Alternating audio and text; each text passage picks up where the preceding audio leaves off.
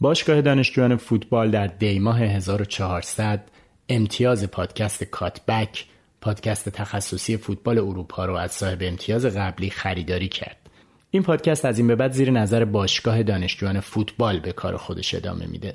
پادکست کاتبک از این تاریخ علاوه بر این که همچنان به تمام روش های قبلی یعنی کلیه اپلیکیشن های پادکست قابل شنیدنه روی وبسایت و شبکه های اجتماعی باشگاه دانشجویان فوتبال هم پوشش داده میشه. آدرس وبسایت ما همطور که می‌دونید www.studentofthegame.club آدرس کانال تلگرامی ما telegram.me slash studentsofthegame و اکانت توییتر ما SOTG underline club هست.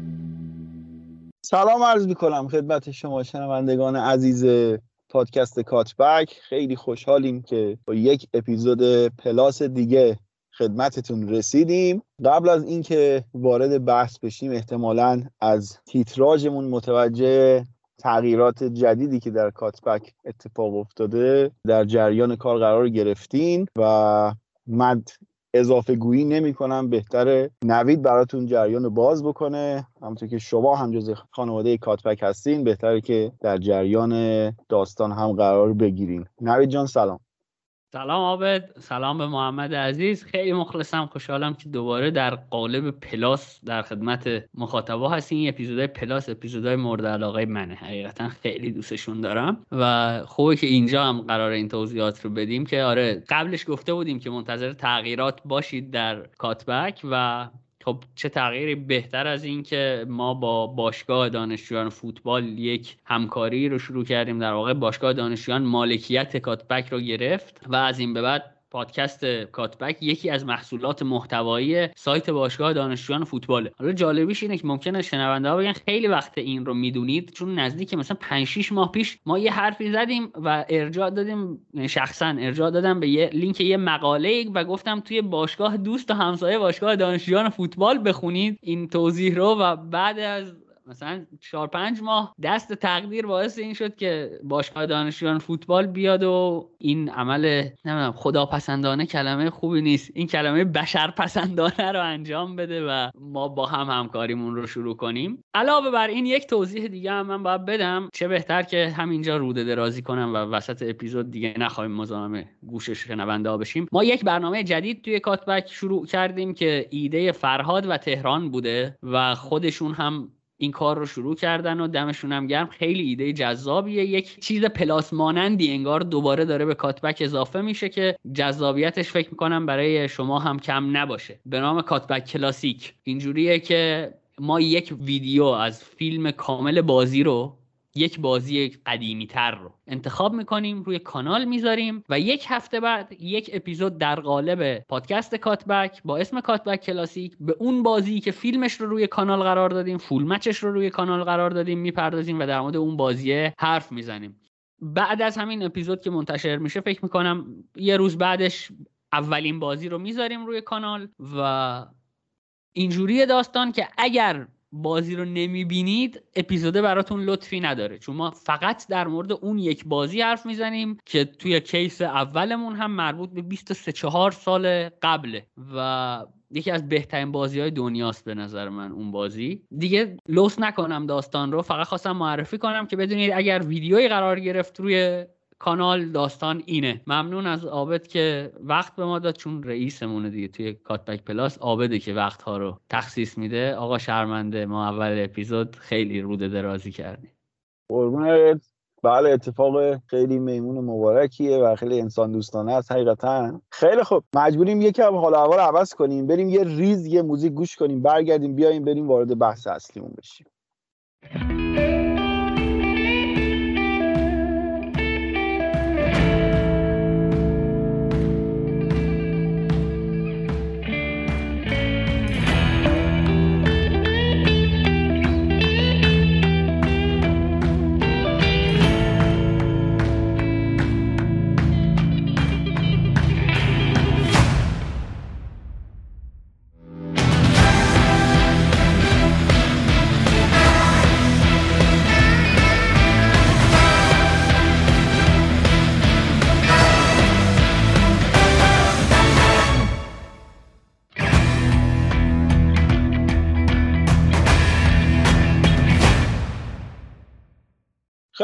حقیقتا توی اپیزود قبلیمون وقتی محمد نوپسند فرمول موفقیت داشت برای یونایتد طراحی می‌کرد ما خودمونم پیش بینی نمی‌کردیم که در نهایت 24 ساعت هم بعد از اون اپیزود طول نکشه که سران منچستر به این نتیجه برسن که باید راف راگنیک رو بیارن و گل سرسبد سیستم مورد علاقه آقای نوپسند رو.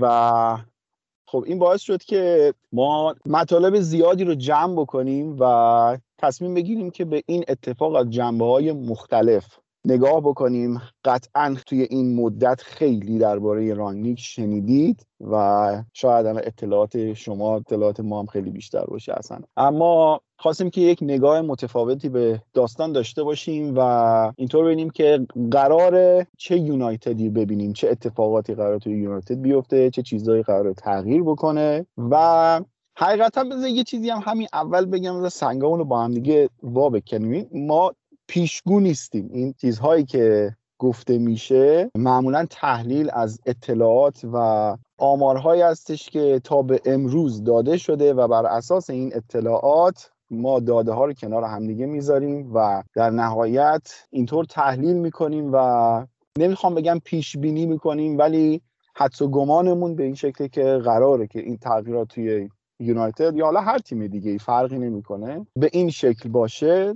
و حالا اگه پسوردان نشد نه این ما رو یقه بکنیم. شما گفتین این شکلی میشه ولی نشد. نه ما پیشگو نیستیم. پیشگو بانو یومیول بود در سریال جمون ایشون پیشگویی می‌کرد. ما پرنده سپا مثلا. چه نقش قبری یا خدا. آره. و خیلی خوب دیگه حالا زیادی نمک هم نریزیم بریم توی اصل ماجرا. اصلا بیای و خود محمد شروع کنیم که آقا راضی هستی از انتخاب منچستر؟ الان خوشحالی؟ به نام خدا پشکل. درست شد این دفعه فکر کنم.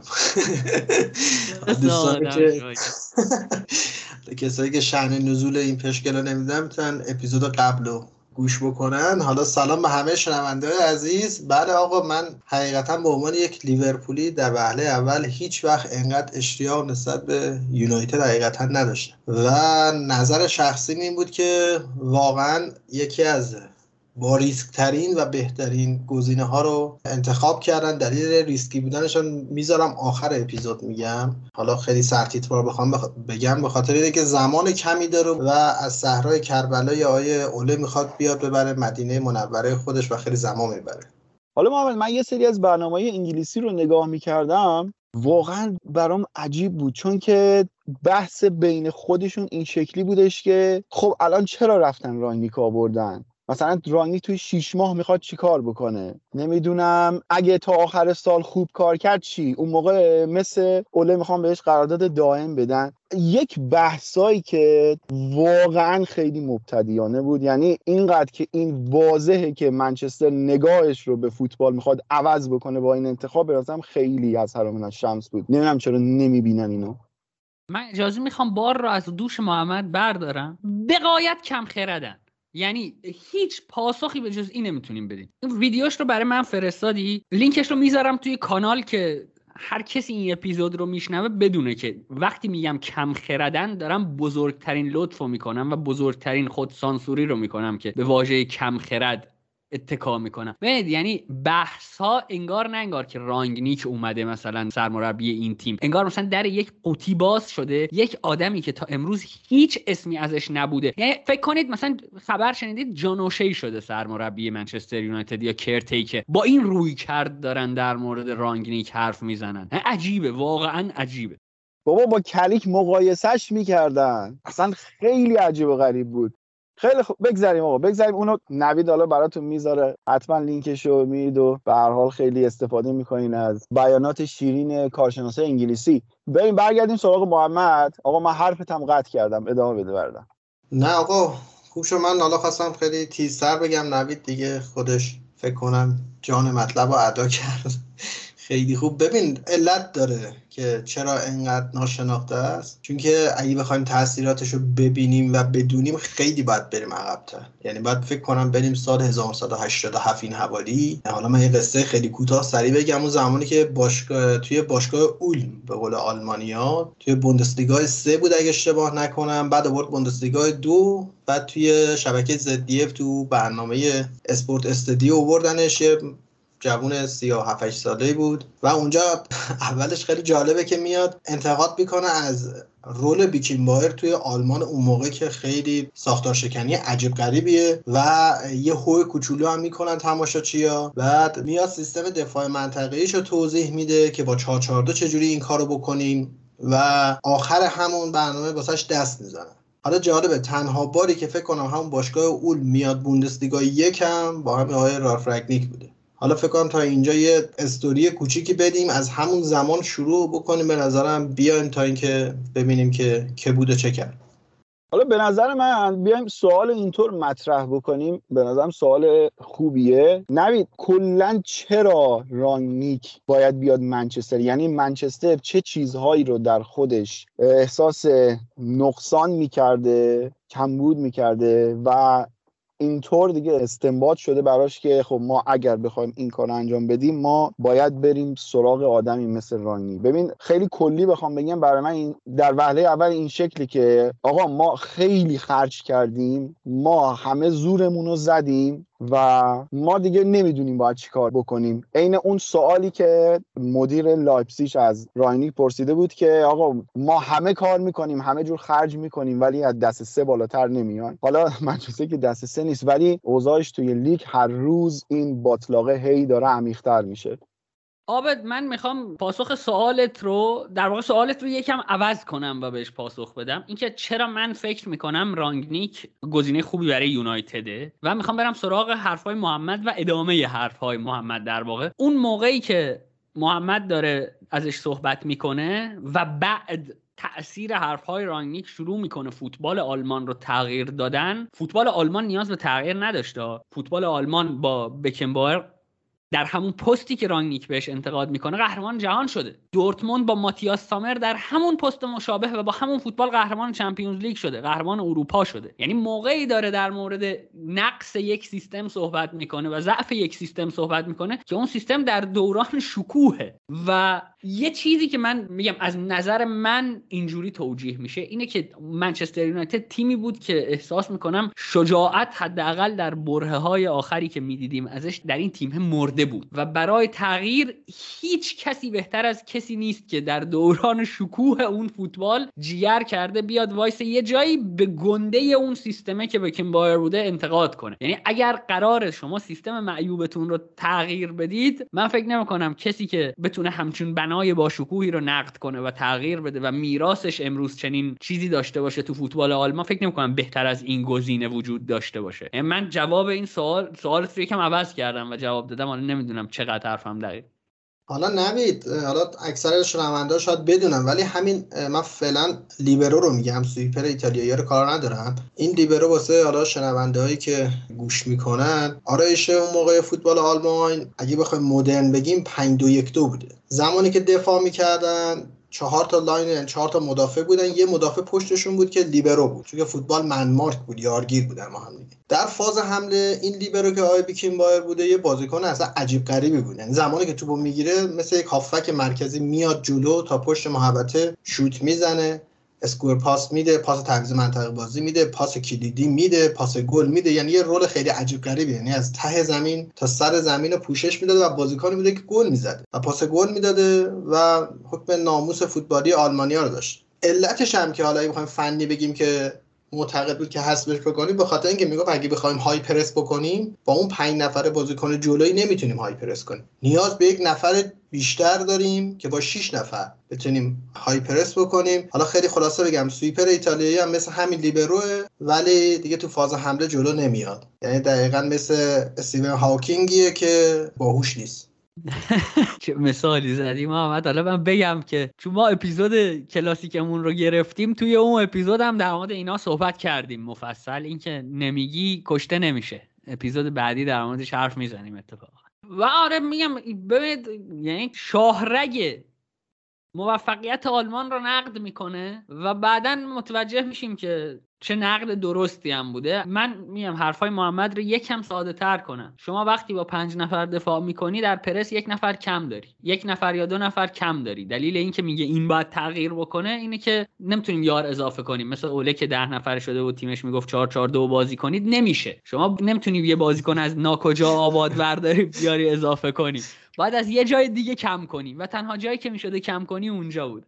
خب حالا واسه اینکه بگیم فوتبال آلمان چقدر فوتبال گوشت‌کوبی و خیلی physical ی بوده اینجوری بگه که دو تا مدافع فیزیکی یارکوب دقیقا من دقیقا جملات خود راگنیک توی football ideology قسمت آلمانش. دو تا شیش قدرتی ده link player و دو تا مهاجم دوباره قدرتی. و انتقادی که راگنیک داره اینه که اینا بیشتر vertical run دارن. یعنی همین ده تا بازیکن فقط عقب جلو میرن. یعنی خلاقیت ارزی هم ندارن. حالا میریم جلوتر که بگیم از لحاظ سیستماتیک هم حتی راگنیک توی آلمان تغییرات ایجاد کرد. حالا محمد توی اون وبیناری هم که با Coaches' Voice داشت توی اون وبینار هم درباره شباهت خودش و یورگن کلوپ دقیقا همینا رو میگفتش که ما متنفریم از پاسهایی در عرض و پاسهایی رو به عقب. مخصوصا به دروازه‌بان حالا با اینکه لیورپول حالا جالب گلری که داره یکی از بهتریناست در بازی با پا ولی میگه که خب خیلی ساده است چون گلر در بین بازیکنان ضعیفترین بازیکن در بازی با پاس و به هیچ عنوان ما نباید به گلر پاس بدیم. یعنی تمام تلاشمون باشه که به گلر پاس ندیم. حالا آب جالب دو فصل اولش رو هوفنهایم اگر کسی تو transition خصوصا تو فاز حمله این بوده. اگر تو توپو که می‌گرفتیم پاس در رو به عقب می‌دادی یه دور بعد دور زمین میدویدی. یعنی تنبیه فیزیکی داشته در این حد رادیکال بود حساس به این قضیه. رسما این که میگیم فلان بازیکن رو باید ببندی به گاری میبسته به گاری. یعنی خب یه مقدار به نظرم بیایم جلوتر بیایم دوره شالکش هم رد کنیم برسیم به دوره هافنهایم به نظرم. اونجا که یک تغییر جدیدی به نظر من اونجا. حالا بیشتر روی قضیه Gegenpressing ش صحبت میشه ولی من فکر می‌کنم یک تغییر عمده دیگه ای هم که راینیک ایجاد کرد تغییر نوع نگاه تیمداری و باشگاهداری بوده چه روی سیستم استعدادیابی قراردادها نمی‌دونم اون حرفی که خودش می‌زنه میگه که ما یک ایده ای رو وارد باشگاه می‌کنیم و تمامی بازیکن ها رو قلب و روحشون رو با اون سیستم هماهنگ می‌کنیم میاریم بالا. و خب یکی از باشگاهی که فکر کنم از این ایده تا الان خیلی سود برده خود ما هستیم لیورپوله. بیاین درباره اون دور صحبت بکنیم. اول که به نظرتون چرا توی شالکه نگرفت و چرا توی هاپنهایم یهو گرفت؟ آیا اونجا فشار کمتری روی رانیک بوده چون حالا دسته پایینتر بوده انتظارات پایینتری ازش بوده دستش بازتر بوده؟ یا اینکه مدیران شالکه کم خرد بودن؟ بالاخره چون خودش میگه دوره موفقی در شالکه داشتم که اخراج شدم. خب نایب قهرمان شده بود اگه اشتباه نکنم آبد. و حس می‌کنم نسبت اختیاراتی که داشت. ببین منیجر فوق ولی مربی خوبیه. یعنی اگه بخوایم صادقانه به قضیه نگاه بکنیم توی ریکرومت و جذب بازیکن بی‌نظیره. یعنی شما راجع به همون هوفنهایم هم که میگه خب یک روستای 3000 نفری یه استادیوم دارن 1500 نفر. یعنی بازی ها که میشه 50 درصد شهر خالی میشه. نمی‌تونی بری بقالی مثلا شیر بخری. در این حد. ولی خودش هم می‌گفت. میگفتش که ما دیدیم که بازیکنایی رو میان می‌خرن که همه پا به سن گذاشتن اسمای بزرگ دارن و انگیزه ای ندارن. حالا این قضیه که میگم بیشتر تو دوران لایپزیگ آره که بهش می‌رسیم.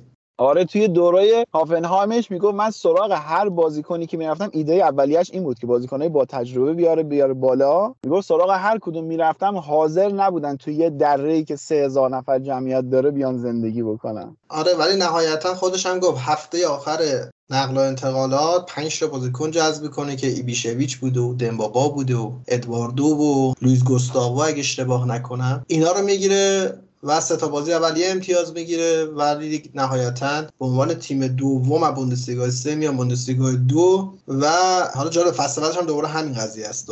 نکتهش اینه که به این نتیجه می‌رسه که این این ایده ها با بازیکنهای جوونتر که هم sharp ترن هم انگیزه دارن ایده های بهترن. حالا جلوتر لحاظ فنی هم اینو بررسی می‌کنیم فقط من یه اصلاح کنم. از هوفنهایم از بوندسلیگا دو میاره یک. لایپزیگ از بوندسلیگا سه بود.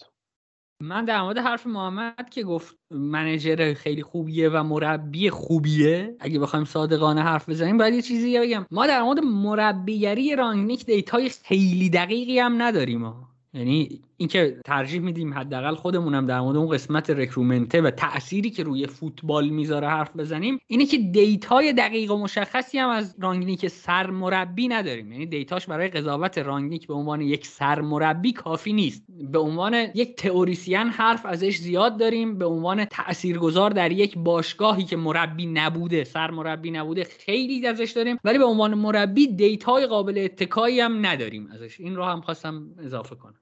درباره ریکروتمنتش به نظرم خیلی جای بحث داره و اگه اینو بخوایم قبول بکنیم که بزرگترین شکستی که منچستر در چند سال اخیر یعنی هزینه ها رو به نگاه بکنیم من فکر می‌کنم بزرگترین شکست رو توی پروژه ریکروتمنتش خورده تا الان. قراردادهایی که یکی پس از دیگری با مبالغ خیلی زیاد بستن و میشه گفتش که 70 80 درصدشون شکست خوردن و پروژه های موفقی نبودن. اینکه خب رانگنیک ایده ای که داشت این که برای مثلا باشگاهی مثل هوفنهایم یا لایپزیگش این که هم به شکل درآمدزایی بهش نگاه می‌کرد هم به شکل ساختن تیم برای فصل های آینده با نگاه بلند مدت. مثلا خودش توضیح میده میگه که ما بر اساس data بازیکنان رو پیدا می‌کنیم و یه تیم می‌ذاریم که میریم برای eye test eye test مون هم به این شکلی که مثلا من چیزی که ازشون می‌خوام اول اینکه میگه شما باید تیم استعدادیابیتون رو خیلی جالبه میگه اول باید خودتون پرورش بدید و بعد خودتون بهشون گوش بدید.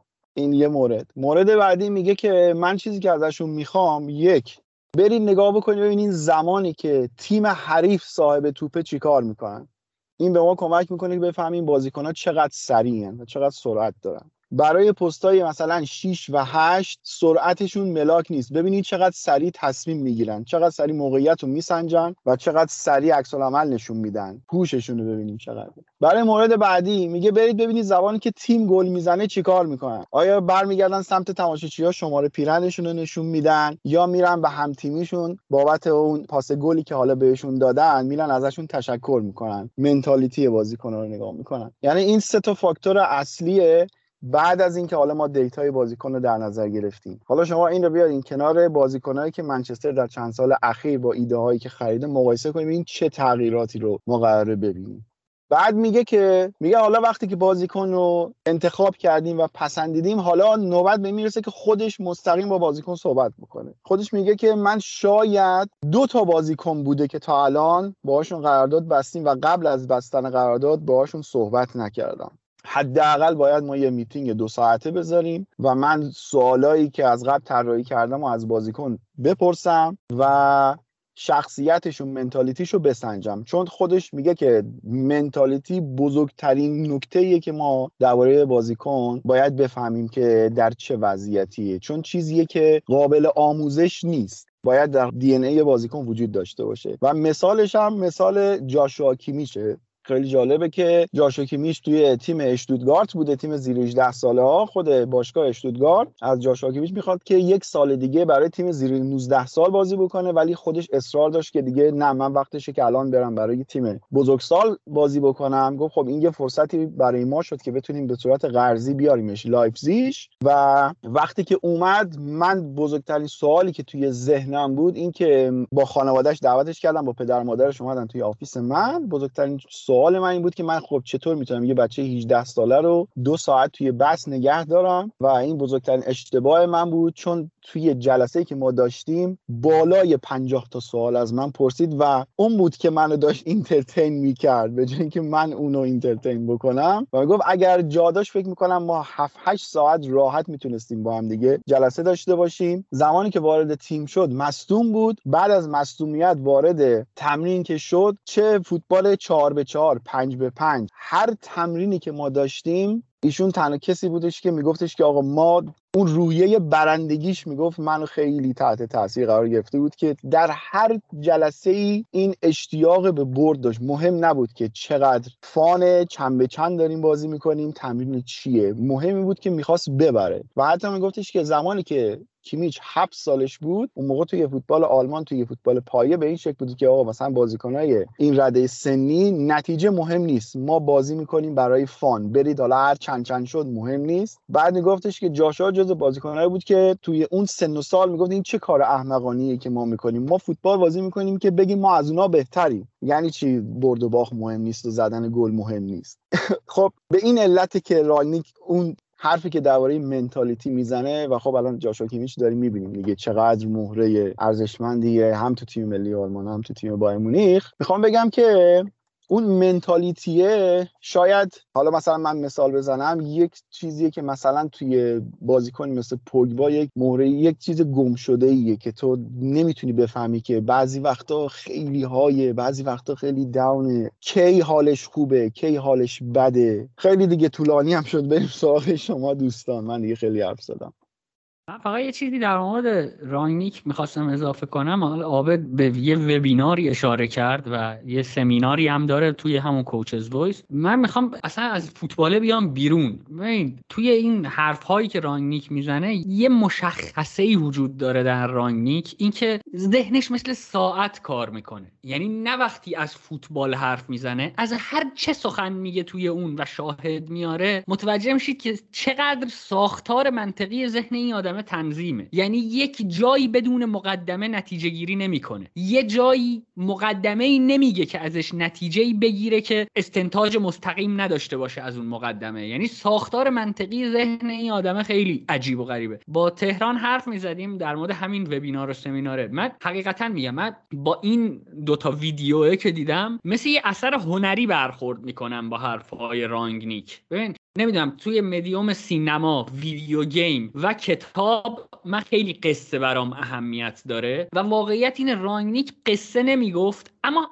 از اول تا آخر حرفاش رو اگه به یک قصه تبدیل کنی من توی هیچ مدیومی اثری ندیدم که انقدر جزء جزء حرفهاش پشت سر هم و با ارتباط منطقی از هم چیده شده باشه. یعنی واقعا این دوتا ویدیو یک اثر هنریه. من هیچ حرف دیگه ای نمی‌تونم بزنم. یعنی فوتبال رو بذارید کنار. این آدم وقتی حرف می‌زنه تجسم ساختار منطقیه.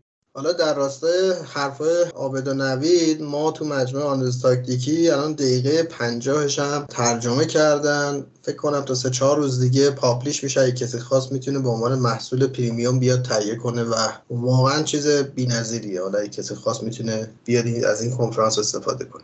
خیلی عمالی خب محمد حالا حرف از دوره هافنهایم شده اون سیستم تیمداری و نمی‌دونم استعدادیابی و اینا. برسیم سراغ تغییراتی که در نوع فوتبال و اون پرسینگ شدیدی که ایدش بعد از اومدنش توی هافنهایم شکل گرفت. بیام یکم درباره اون صحبت بکنیم و چی شد که به این نتیجه رسید که بره سراغ این سبک از فوتبال که حالا آقای کلوب اسمشو گذاشته هوی متال در اصل نمی‌دونم حالا چجور بگم اینو. بیشتر متمرکز رو ترانزیشن ها حالا چهار فازش رو در میاریم. یعنی زمانی که توپ از دست میده و یه زمانی که تیم حریف توپ از دست میده. ایده ای که داره اینه که میگه که توی این زمان اگر تیم حریف الان توپ از دست داده در دفرم ترین و بی‌نظم‌ترین حالت ممکنه. پس چه بهتر که همین الان توپو بگیریم بزنیم به قلب دفاعشون. چون که شما باید بین 5 الی 8 ثانیه هم توپو بگیری تو مکتب راگنیک هم در کمتر از ده ثانیه برسی به دروازه حریف. این خودش روی کرده چون تنها زمانیه توی فوتبال که تیم حریف سازماندهی نیست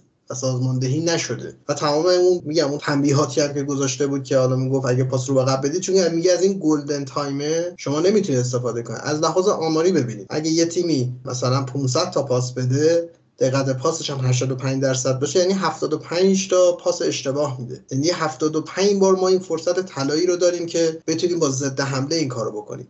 حالا از اون ورش ما با ریسک بالا بازی می‌کنیم. با دقت پاس 80 الی 82 درصد بازی می‌کنیم. پس حالا اگر ما 500 تا پاس بدیم ما 100 تا پاس از دست میدیم و تیم حریف 100 تا موقعیت ضد حمله داره. پس ما اگر کانتر پرس کار بکنیم می‌تونیم جلوگیری کنیم از ضد حمله حریف. یعنی الان منطقش رو گفتم. حالا طبق آماری که خود من در آوردم شما اگر کانتر پرستون موثر و قوی باشه 70 الی 80 درصد این ضد حمله ها رو می‌تونید کاملا خونسا بکنید. حالا انواع counter press کاری ندارم ولی این gegenpressing ی هم که هی میشنوید gegenpressing gegenpressing یک متدی از counter press که شیوه آلمانیشه که با هدف tackling هست یعنی میرن که درگیرشن و توپو بگیرن. توی شکستی هم که توی دوران دورتموند کلوپ به همین هوفنهایم رانگنیک داشت اونجا میگه که من آرزومه و یا هدف ما اینه که یه همچین فوتبالی بتونیم بازی بکنیم. من توی بخش قبلی که حرف زدم یه لحظه خواستم بگم توی بخش قبلی صحبت هام دیدم خیلی آخوندی میشه. واقعا جدی میگم این انتقاده داره روم تاثیر می‌ذاره. هی خودم رو توی ذهنم ریویو می‌کنم. و توی بخش قبلی که حرف زدم گفتم که ذهن این آدم چقدر منطقیه و از این لذت می‌برید. محمد گفت که داره میگه که من آرزوم اینه که بتونم همچین فوتبالی رو پیاده کنم. به خود رانگنیک اون چیزی که مشخصا تاکید می‌کنه روش میگه که شما باید بدونید که چه فوتبالی می‌خواید. ارائه بدید. یعنی همون ویدیویی هم که توی شبکه های اجتماعی دست به دست میگشت که می‌گفت که a little bit of pressing یعنی یه کم پرس بکنیم مثل اینه که بگی من یه کم حامله ام. شما یا حامله یا حامله نیستی. نکته اینجاست. اینکه میگه آرزوم اینه که اون فوتبال رو اجرا بکنم به دلیل اینه که می‌بینه که من اگر نخوام این فوتبال رو اجرا بکنم ایرادهای منطقی برام پیش میاد. اگر من در لایپزیگ در نمی‌دونم هافنهایم نخوام این فوتبال رو بکنم این فوتبال رو ارائه بدم با فوتبال نوع دیگر زور من از حریفم کمتره. شانس من برای بردن حریفم کمتره. یعنی این دقیقا نتیجه گیری منطقیه که اگر من می‌خواهم موفق بشوم باید تغییری ایجاد کنم که تغییره میشه اون چیزی که محمد میگه. مثلا نوید دقیقا حرفش همینه. میگه من بازیکن ستاره که ندارم که. من چند تا جوون انفجاری دارم با بازیکنهای انفجاری چهار فاز باید چهار فاز بازی کنم. من می‌تونم این مثل اینه که مثلا بگی پپ بیاد انتقالی بازی کنه یا کلوب بیاد مثلا مالکیتی بازی کنه. کاملا دفرمه میشه. با توجه به ابزاری که داره این حالت بهتره. شما اصلا من این مثالی که می‌زنم برداشت خودمه. پپ رو مقایسه کنیم با راگنیک. سبک فوتبالی که پپ بازی می‌کنه فقط با بازیکنهای الیت ستاره قابل اجراییه. ولی چیزی که راگنیک اجرا می‌کنه شما تو همین لیگ ایران هم می‌تونی اجرا بکنی. همونطوری که برانکو داشت حالا نمیگم. خیلی مقایسه برانکو با راگنیک من از خودم عذر بخوام حالا شنونده رو کاری ندارم. ولی خود فلسفه چهار فازش خیلی چیزا ببخشید از هم عذر بخوام ولی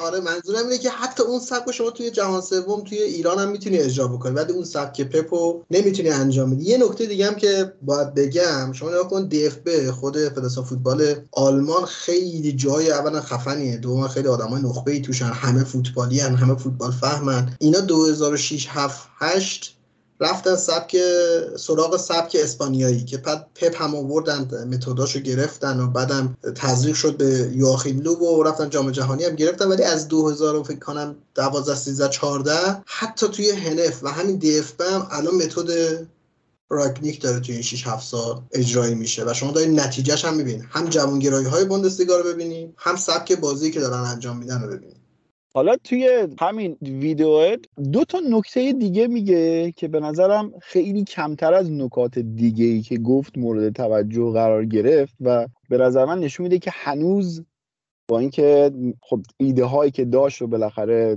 به سرمنزل مقصود رسونده و به بار نشسته اما هنوز که هنوزه چقدر دقیق داره دنیای فوتبال رو رسد می‌کنه برای اینکه خب فردا چیکار بکنی دو تا نکته میگه. یکی میگه که در چهار تا تیمی که اومدن برای نیمه نهایی چمپیونز لیگ 70 درصد بازیکناشون بازیکنایی بودن که در سن 17 سالگی تو تیمای بزرگسال داشتن بازی می‌کردن. یعنی دیگه از تیمهای زیر 17 سال 18 سال اومدن بیرون. یک. دوم میگه که در آینده حالا الان همه جا صحبت از فوتبال چهار فاز دیگه. میگه ترند بعدیش تیمایی هستن که در پنج فاکتور مؤثر باشن.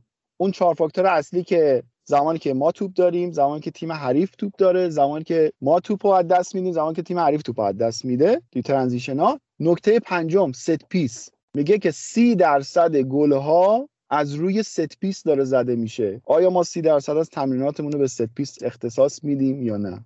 آره دقیقا حرفش اینه که یعنی بعد اینکه میگه که از فاز پنجم در واقع پرده برداری می‌کنه و میگه set piece یه مکثی می‌کنه میگه offensive and defensive خب یکی از مشکلات منچستر این بود که روی set piece های offensive ش گل می‌خورد. یعنی عجیبه این اتفاق واقعا خب نوید همینم به خاطر کانتر دیگه.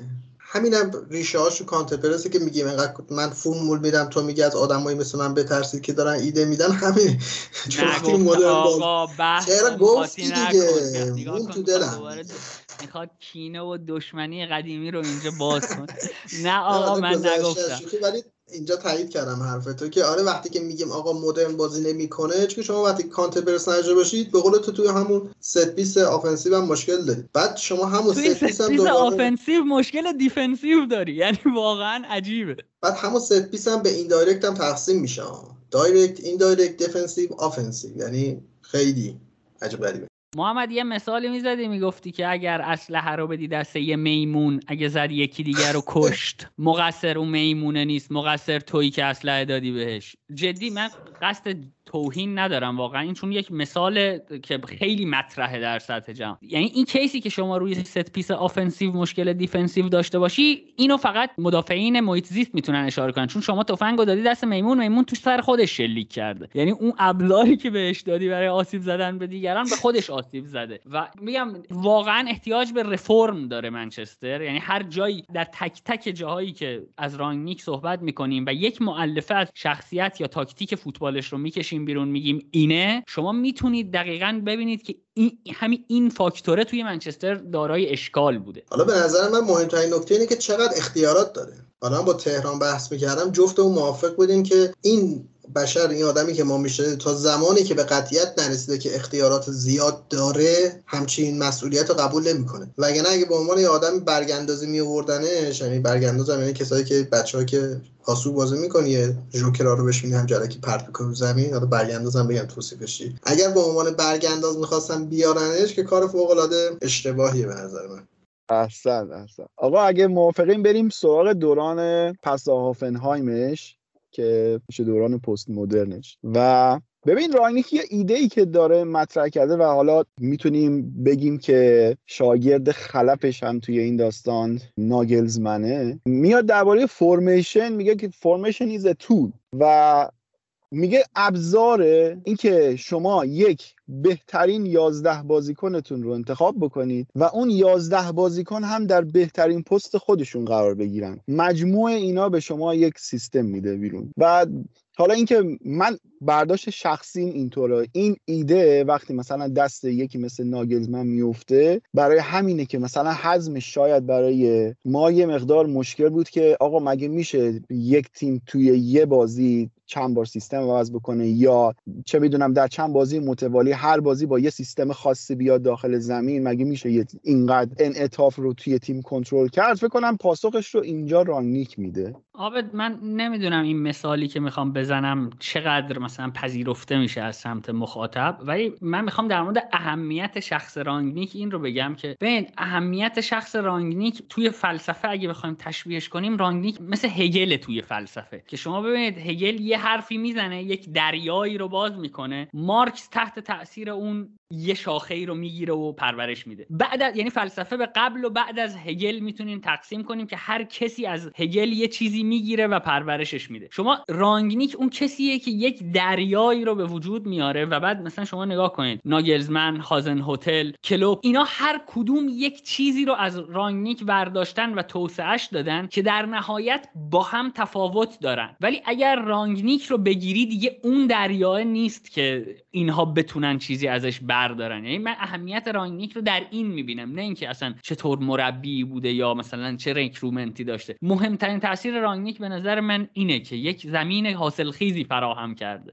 رفاقا به نظرم تا توی هوفنهایم هستیم به این نقطه عطفش هم من یه اشاره بکنم. نگاه تا قبل هوفنهایم من یه مقاله میخوندم فقط 20 درصد پاساژ رو به عقب بوده که خیلی آمار شاکینگی یعنی شوکه کننده ای هستن. بعد اون زمانی که جلوش لو بلاک بازی می‌کردن خب راگنیک نمی‌تونسته خیلی موثر بازی کنه. اون زمان هم 50 سالش. حتی به عنوان یک آدم 50 ساله باز هم در خودش تغییر ایجاد می‌کنه و جلوی تیم هایی که به low block بازی می‌کنن vertical position بازی می‌کنه. یعنی به صورت طولی بازی می‌کنه. شما بازی اول نیمه اول بازی اول که یونایتد گرفت حالا من یادم نیست دقیقا کدوم بازی بود همون بازی هم می‌دیدید که کوچیکترین gap ی که باز بشه مدافعین مرکزی هافبک های دفاعی باید کانال پاس طولی رو ببینن و پاس بدن بین اون gap. حالا توپ میاد توی zone 14 ها باید این توانایی داشته باشن که یا توپو که ما الان 20 متر آوردیم جلوتر بدنش به کناره ها یا در بهترین حالت بتونه با چرخش 180 درجه به سمت دروازه حرکت بکنه یعنی حتی این آدم تو سن 50 سالگی هم می‌تونه این تغییرات رو در خودش ایجاد بکنه و در فاز حمله هم موثر باشه. بزرگترین انتقادی که همیشه ازش می‌کردن همین فاز حملهش بود. واسه یونایتدی که قراره تو کل فصل حدودا 25 تا 30 تا بازی جلوی تیم بازی بکنه که بلاک بازی بکنن باید ایده ای واسه تهاجم داشته باشه و این نشون میده که این مربی توی 50 سالگی این تغییر داشته و هارمونی و فلسفه ای که داره فلسفه منعطف و چند بعدیه حالا حقیقتا این یه نظر شخصی ها.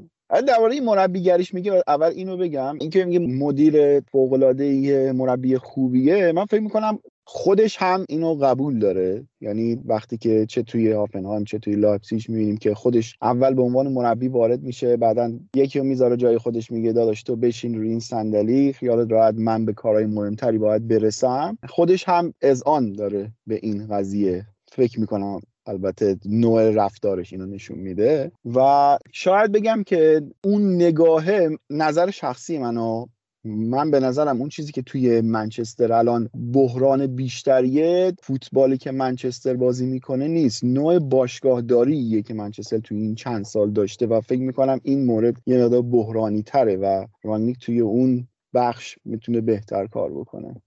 حالا نوید راجع به هگل و مارکس و اینا گفت. من حالا راجع به کوپرنیک و گالیله بگم. هممون گالیله رو می‌شناسیم. ولی اولین کسی که اومد گفت آقا زمین محوریت دنیا نیست و همه چیز دور ما نمیچرخه همه چیز داره دور خورشید میچرخه آقای کوپرنیک لهستانی فقید بود که اون موقع که کسی به حرفش گوش که 70 سال بعد 60 70 سال بعد گالیله اومد و تونست اثبات بکنه. خود رانگنیک هم یه کسی مثل کوپرنیک. یعنی نمیشناسیمش. حالا از مسیرش کیا اومدن بیرون شده مثلا توخل و کلوپ و اینا. حالا من یه live هم رفتم با نام انقلاب کوپرنیکی رانگنیک. لینکش هم می‌ذارم اگر لحاظ تاکتیکی خواستید ببینید که یونایتد با چه آرایش هایی چه مدل های پرسی و از همه مهمتر با رونالدو می‌خواد چجوری پرس بکنه می‌تونید اونجا برید و ببینید.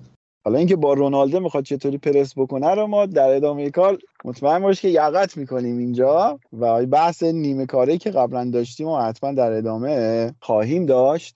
در ادامه حرفای محمد من می‌خواستم حالا یه چیزی بگم من گفتم مثلا راینیک مثل هگل و یک فلسفه ای داره و مثلا بقیه ازش خط می‌گیرن. ما قبلا هم حرف زده بودیم که تقریبا یک عده ای از مربیان هستن در دنیا که از اعداد گذر کردن. یعنی مثلا اینکه من 4 4 2 بازی کنم 4 3 3 بازی کنم نمی‌دونم 4 2 3 1 بازی کنم اینا اینا تقریبا براشون اهمیتی نداره. یک چیزی مهمه یه, سری خط قرمز ها دارن و یه سری فاکتورها دارن که مشخص می‌کنه که همون چیزیه که راینیک میگه که شما باید بدونید چه فوتبالی می‌خواید بازی کنید. نمونهش هم اینه که آقا حرف دقیقا میشه این. اینکه شما 11 ده تا بهترینتون رو نباید بذارید توی زمین. شما بهترین یازده تای ممکن رو باید شکل بدید. در واقع مثالش میشه این که من تصمیم نمی‌گیرم که 4 2 3 1 می‌خوام بازی کنم یا مثلا 4 3 3 می‌خوام بازی کنم یا 3 4 3 بازی می‌خوام بکنم. من یک چیز رو می‌دونم و یک چیز رو می‌خوام. اینه که می‌خوام پرس کنم در نتیجه خط دفاعم باید بالا بازی کنه. من توی تیمم میگردم ببینم با توجه به استعدادها من می‌تونم این که تیمم پرس کنه و بالا بازی کنه رو با 3 4 3 بهتر ارائه بدم یا با 4 3 3 ارائه بدم. اون که چند چند چند بازی کنیم این عددها چی باشن اصلا برای من اهمیت نداره. نمونه ای هم که خودش میاره از سالزبورگش میاره که میگه من یک مهاجممون مصدوم شد مهاجم اصلیمون و ما اون که دومی اومد خیلی خوب بازی کرد و وقتی برگشت من به راجر اشمیت گفتم راجر ما باید با دو مهاجم بازی کنیم. برای اینکه ما دو تا مهاجم داریم که توی تاپ لول خودشون هستن و اونجا به قول محمد میکنتش 4 2 2 2 که من این رو بگم این داشت هناق می‌شد تو گلوم که به نظر من شبیه ترین فرد اشبه و ناس به رالف اول. رالف دوم یعنی رالف هازن هتله که چهار دو دو دویی که بازی می‌کنه سختم از تو زبون نمیگرده. شبیه ترین چیزیه به اون چیزی که خود رانگنیک هم به عنوان مربی ارائه کرده. و نبینید اولین باری که این آرایش 4 دو دو دو درست گفتم فکر کنم وارد دنیا میشه. این بگم اولین باری که به شیوه آلمان و تیشیش وارد میشه اینجا بوده. خود آقای روگر اشمیت هم مربی فوق العاده عزیز دوست داشتنی و آندرریتد و خارج از گودیه. حالا اینم تو دلم مونده بود بگم. محمد الان که تو داری حرف می‌زنی من واقعا به اینم شک کردم شاید خودم هم اشتباه گفتم. چهار دو دو دو منظورمونه دیگه. هر جای شنیدید یه چهار یا یه دو اضافه اومده زبونه نچرخیده. حالا من فکرم فقط من مشکل دارم با این چهار دو دو دو. بعد اگه اشتباه نکنم اون دو وسط دو تا شماره ده می‌ذاره درسته؟ بله بله. خیلی متشکرم. که مانه و کمپل بودن توی همون تیم سارزبورگی که نوید گفت. خیلی هم عالی. خب اگر موافق باشین دیگه عبور بکنیم. بیایم برسیم به پروژه منچستر و با توجه به ابزارهای منچستر ببینیم که قراره که چه تغییراتی رو در شیوه بازی منچستر ببینیم. حالا درباره سیستم مدیریتی و تغییراتی که فکر می‌کنیم اتفاق بیفته صحبت کردیم. حقیقتا توی سیستم تیمداریش وقتی که صحبت می‌کنه یه جوری صحبت می‌کنه آدم خندش می‌گیره. من یاد چیز میفتم درباره رنج پاسای جاوی می‌گفتن که آقا تو چجوری اینقدر دقت پاست بالاست؟ میگفتش که آقا من هر کی ببینم خالیه بهش پاس میدم. درباره راینیک هم توی سیستم باشگاهداریش سیستم مدیریتی البته باید بگیم. گفتش که ما بهترین آدم ها رو در بهترین پست های باشگاه استخدام می‌کردیم که خیلی ساده است حرفش اما این پروسه خیلی پروسه سختیه و این هم باید بگیم که اولین پست ویدیو آنالیز رو در فوتبال آلمان همین آقای رانگنیک در باشگاه لایپزیگ ایجاد کرد. حالا همین ویدیو آنالیزی که گفتی رافائل بنیتز ما بنده خدا خیلی توی این کاتبک اذیتش کردیم ولی اولین کسی که اوورد به شیوه منسوخ شده منسوخ شده نه به شیوه کلاسیک اوورد تو والنسیا بود با رافائل بنیتز این شیوه ای که رالف رانگنیک داره data-based تره نسبت به اون اینم گفتم بگم در مورد این پست خیلی خب بچه‌ها اگه موافق باشین یه استراحت ریزی بکنیم و بریم داخل سیستم منچستر رو یکم اونجا رو محمد دعوا کنیم آره. آره. سر چی قرار دعوا کنیم من نمی‌دونم واقعا نمی‌دونم محمد تو خودت گفتی من دشمنی قدیمی داریم نمی‌دونم اینا. گفتم اون جمله اون در گلوی من.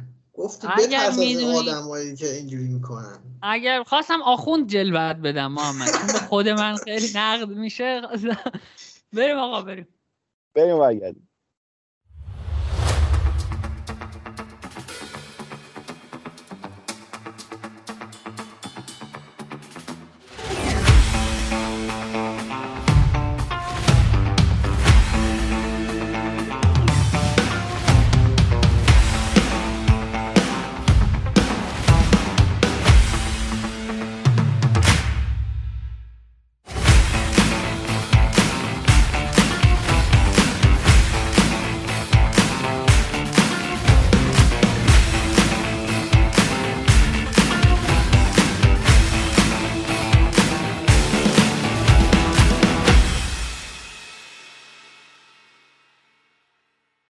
خیلی خب برگشتیم. درباره background آقای رانگنیک اطلاعات کافی رو دادیم و حالا می‌خوام بریم سراغ حال و باشگاه منچستر یونایتد. اینکه چه تغییراتی رو ما انتظار داریم که ببینیم و فکر می‌کنیم که به چه سمتی میره. حالا یه حرفیه این درست و غلطیش با آقای مایکل اوون اینکه گفتن که در ده تیم بالای جدول البته من با eye test هم خیلی راحت بشه حرفش رو قبول کرد. اینکه منچستر یونایتد پایین ترین میزان دوندگی رو داره و تنها تیمیه که اون پرس فاکتور گم شده این تیمه. و اگر ما آقای رانگیک رو یکی از مهمترین افراد در زمینه این سبک از فوتبال بدونیم به نظرتون چه بازیکنایی رو احتمالا دیگه نمی‌بینیم در دراز مدت؟ چه بازیکنایی می‌تونه مهره های کلیدیش باشه و کلا این تیم قراره به چه سمتی بره با اینکه فرصت زیادی هم نداره. هرچند یه بکنم فرصت طلایی برای همین دوره کرونا پیش اومد و شاید مثل تیم کنته یهو بعد از دو هفته یه تیم هار بشه بیاد توی زمین و باید که تو کوتاه مدت چقدر می‌تونه تاثیر داشته باشه و تغییر ایجاد کنه.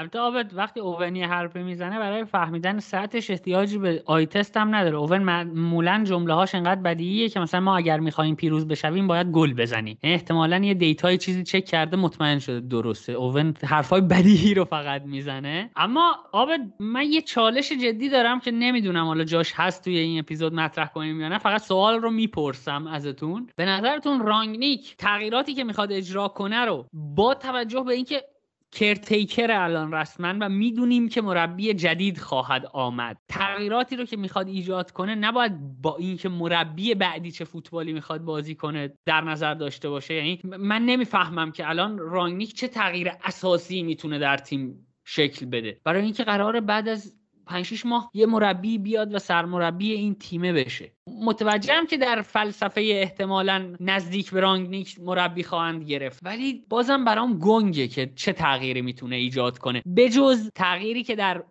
بهتر کردن performance بازیکنهای فعلی باشه. نبید توی خبرها من میخوندم احتمال داره یک سال دیگه اگه عملکردش خوب باشه تمدید بکنه و شما از طرفی اگر تن‌هاخ و پوچتینو رو ما به عنوان محتمل ترین گزینه ها ببینیم جفتشون هم هم پرس می‌کنن پوچتینو به وضوح vertical position بازی می‌کنه. یعنی میشه گفت سه چهار فازشون کاملا با هم دیگه یکی ولی هرچند که پرس پوچ فرق داره. حالا من یه نکته بگم مهمترین سوال واسه شخص من و جوابی که می‌تونم بهش بدم اینه که آیا پرس ذاتی اکتسابی؟ یعنی توان حوازی بی حوازی یک بازیکن مثل سرعت ذاتی ذاتی باشه سرعت محمد نوپسند 30 کیلومتر در ساعت باشه. منفی مثبت 15 درصد می‌تونی شما بهبود و کمش کنی حالا. ولی خودش جواب میده در مورد لیورپول کلوب. و فیلمینو رو میگه که وقتی که اومد بوندسلیگا پرس یاد گرفت که الان بهترین مهاجم پرس کنه دنیا. از نظر من بهترین مهاجمی که دیدم تو کل زندگیم که پرس می‌کنه مانع هم همینطور. خب حالا اینو باید بیایم به من بازش بکنیم که حالا ببینیم چی میشه و اینا. که حالا به رونالدو برسیم بکنم بهتر باشه که بخوایم بازش بکنیم.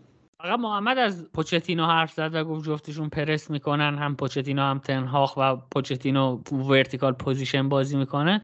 خواهش می‌کنم با تکیه بر پاریس سن ژرمنش مخالفت نکنید. اگه می‌خواید مخالفت بکنید با محمد و کامنت منفی بدید پاریس سن ژرمنش رو بذارید کنار به بقیه دور career ش صحبت کنید. آخه پاریس سن ژرمن بازیکنان جلو زمین رو ببین. نیمار مسی امباپه که سال آخر قراردادش دی‌ماریا هم 33 4 سالشه. مثلا میگم بخوادم نمی‌تونه. اینا چه دقیقه بتونن این شکلی بازی بکنن؟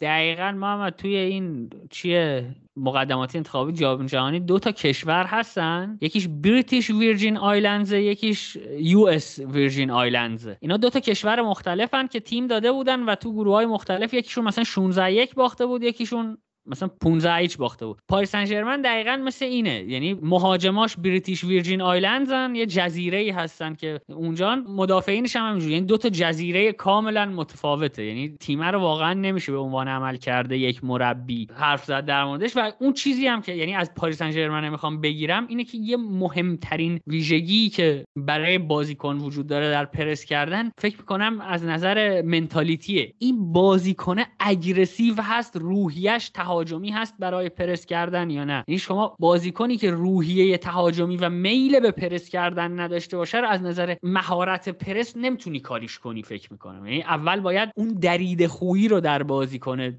ایجاد کنی. خودش از پشن استفاده می‌کنه دیگه واژه پشن آیا اون اشتیاق داره برای این قضیه یا اینکه نداره؟ یعنی جواب سوالتو بخوایم بدیم یه جورایی حالت دومینویی میشه دیگه. یعنی ته تهش دوباره برمیگردیم می‌رسیم به بازیکنایی که وارد سیستم میشن. اینکه خب بازیکن این سوال تو به نظر من اینطور میشه جواب داد که بله ولی به شرط اینکه بازیکنها رو در چه سنی و با چه شرایطی ما بخوایم به ترکیب اضافه بکنیم. یعنی برمیگرده به بازیکنایی که خواهیم خرید. نه خب مسلما برای بازیکن نمی‌دونم مثلا 26 7 ساله. حالا جالب من داشتم پروفایل بازیکنای منچستر رو نگاه می‌کردم. الکس تلس مگه پارسال نخریدن. الان 69 سالشه. چرا اینقدر از سن بالا رفتن بازیکن خریدن؟ یعنی فکر کنم این اتفاقات رو در دوره رانی کمتر ببینیم. من از روحیه که حرف زدم و محمدم گفت کلمه پشن من چالش اصلی که برای پیش رو پای رانگنیک و حالا مربی بعدی می‌بینم اینه که ببینید شما دارید با تیمی سر و کله می‌زنید که یک بخششون دو سال زیر نظر مورینیو که پرس نمی‌کنه بازی کردن و سه سال هم زیر نظر اوله که پرس نمی‌کنه باز. یعنی این تیم یعنی شما بهترین بازیکن و پرشورترین بازیکن رو هم اگه پنج سال از یک quality ش استفاده نکنی بازی نگیری من نمی‌دونم چه بلایی سر اون passion ه یا mentality میاد. و من واقعا این چالشه پیشه رومه. توی اپیزودهای قبلی هم صحبت کردیم که مثلا برونو فرناندز کسیه که act press رو داره. یعنی هی پشت سرش رو نگاه می‌کنه. عاجزانه از بازیکنهای پشت سرش تقاضا می‌کنه. با یه کاری کنید من دارم میرم جلو بوق بزنم. خوشما یه حرکت کنید. یه, یه چیزی یه وجود داره ولی نمی‌دونم توی این سالها چه اتفاقی براش افتاده. میشه گفت بازیکن ها خوابن یه جورایی. بدنهاشون خوابه. ببین من تو اپیزود قبلی هم گفتم اون یونایتد من اون دفعه گفتم دو تا تیم داره. یه تیمی که بچه های ای هم که اصلا پرس نمی‌کنن و واسه سال 2010 مثلا ماتیچ رونالدو پوگبا یه تیم بی هستن که می‌تونن این کارو بکنن. مثلا مکتامینه نمی‌دونم تیس نمی‌دونم برونو. یه تیم سوم من پیدا کردم تیمایی که نمی‌دونیم باشون چیکار کنیم به نظر من. مثلا خود فرد جزو بازیکناییه که لب مرز وایساده که ما با این چیکار وان بیساکا رو ما چیکار می‌تونیم بکنیم؟ توی دفاع تو دو سبکش بی‌نظیر واسه راگنیک تو دو سبکش افتضاح واسه راگنیک مثلا. و این خود این قضیه اگه بخواد نتیجه بده به نظر من باید پالایش های استالینی بکنه نظرم که بیاد دیگه روی اسمهای بزرگ کاملا خط بکشه. حالا من یه بازیکن دیگه هم به لیستت اضافه بکنم گیرین بوده آمار... گرین‌وود می‌تونه پرس یاد بگیره. همین دقیقا. خواستم اینو ازت بپرسم که خب حالا با توجه به سوالی که خودت اول مطرح کردی نظر میشه این option رو به گرین‌وود اضافه کرد؟ چقدر میشه توش موفق بود؟ ببین اصلا پرس ما میگیم این همه فوتبال چهار فاز کلا یه دونه پارامتر داریم aerobic یعنی هوازی یه دونه داریم non-aerobic یعنی بی هوازی بی هوازی یعنی استارت و انفجار و هوازی یعنی با دوی کم ولی استقامتی دویدن. و این دو تا پارامتر کاملا به قلب و شش ربط داره. در نتیجه قلب و شش می‌تونه تقویت پیدا بکنه. در شرایطی که مغز درست فرمان بده همون چیزی که نوید میگه در شرایطی که مغز و روحیه من این فرمان رو بده که دل به کار بدهم. و این خودش زمان بره شما نگاه کنید دو حالت داره. یا میشه مثل کلوب که اومد لیورپول که از همون اول پاشو گذاشت رو تخت گاز گفت آقا پرس بکنید که آبد یادشه. ما فکر کنم 21 دو تا تو نیم فصل 21 دو تا مسئولیت همسترین دادیم. بودم یادت هست یا نه. سه هفته یک ماهه پنج هفته شیش هفته. و اگر بخواد این شوکو به تیم وارد بکنه چون که متد اوله متد هوازیه متد استقامتیه فرسایشیه. یعنی بر اساس توان هوازی ست شده. متد این آلمانیا و خصوصا رانگنیک متد short sprint بی هوازیه. یعنی فواصل کوتاه 10 الی 15 متری استارت های انفجاری بالای 70 درصد توان استراحت. استارت استراحت. استارت استراحت. این پروسه که آلمانی ها پیش می‌گیرن. در کسی که تا قبل اون این پروژه انفجاری ایستا انفجاری اینستا رو نداشته وقتی که بخواد این شکلی بازی کنه بدنش یک ارور و یک شوک بهش وارد میشه و باید مسئولیت ها هم انتظار داشته باشیم که سرازی بشه. اگه بخواد مدل راکنیک بازی کنه. هرچند که این وقفه که افتاد می‌تونن اگر یک پروسه دو الی سه هفته ای داشته باشن می‌تونن با یک پیشفصل میان فصلی این پروسه بدنسازی رو یه ذره جا بندازن. ببین الان یکی از مشکلاتی که منچستر داره باش دست و پنجه نرم می‌کنه مقدار xG conceded ه یعنی تعداد حمله های میشه گفت خطرناکی که روی دروازش اتفاق میفته الان منچستر طبق آمار پنج تیم از منچستر موقعیت بیشتر روی دروازشون خلق شده و به لطف دخیا تا الان تونستن که بمونن توی این رتبه. حالا با اینکه منچستر زیاد بالا هم بازی نمی‌کنه. حالا برای اینکه احتمالا چون که رانگنیک مثلا بازی منچستر من با کجا بود که فکر کنم با آرسنال بود دیگه سه دو بردن. بعدش مثلا میگفتش که حالا سه تا زدن ولی اون دوتا خوردن اتفاق خوبی نیست. برای جلوگیری از این قضیه فکر می‌کنم که ناچار باید line ش یک مقدار بیاره بالاتر. هرچند که حالا تغییری که بازی با نوریچ انجام داده بود این بودش که تیم همون formation 4 2 2 2 کرده بود. اگه که تعداد دوها رو درست گفته باشم. و راه حلش برای رونالدو این بودش که رشفورد آورده بود کنارش گذاشته بود به عنوان یه بازیکنی که می‌تونه با دوندگیش اون دوندگی کمتر رونالدو رو یه جورایی پوشش بده. آقا اصلا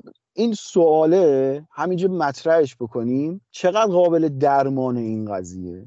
حالا من نمی‌دونم از کجا بگم چجوری بگم. سلیقه شخصی خود من اینه که من رونالدو خوشم نمیاد. ولی نظر نمی‌خوام بگم کارشناسی که من که کارشناس نیستم ولی منطقم میگه رونالدو یه آدم عجیب غریبیه و به هر چیزی که بخواد به نظر من می‌تونه با تلاشش برسه. حتی تو سن 37 سالگی 36 سالگی شاید بیاد پرس بکنه. ولی اینکه میانگین پرشرش پرسش از 6 ممیز یک در دوران اوله الان رسیده به 15 دو برابر بیشتر شده. خوب نیست مناسب نیست ولی در کل به نظر من امیدوار کننده است. شما یه مشکلی که داری با بازیکنهای مثل رونالدو مثل زلاتان اینا یه موردی که ما قبلا فتح باب کردیم که باید بیاد کاور شادو بکنه بیاد مسیر پاس طولی به هافک دفاعی حریف رو ببنده یا اینکه مثلا 4 2 3 1 بازی کنی اون شماره ده نزدیک به رونالدو بازی کنی که زمانی که پاس طولی دادم اون بیاد برای فشار وارد کردن. و تو آرایش دو مهاجمه هر سمتی که باشه از اون سمت خیلی راحت تیم حریف می‌تونه طولی بازی کنه. ولی خب از طرفی در رونالدو توی ضد حمله و حمله می‌تونه خیلی کار موثر مفید و فوق العاده بکنه.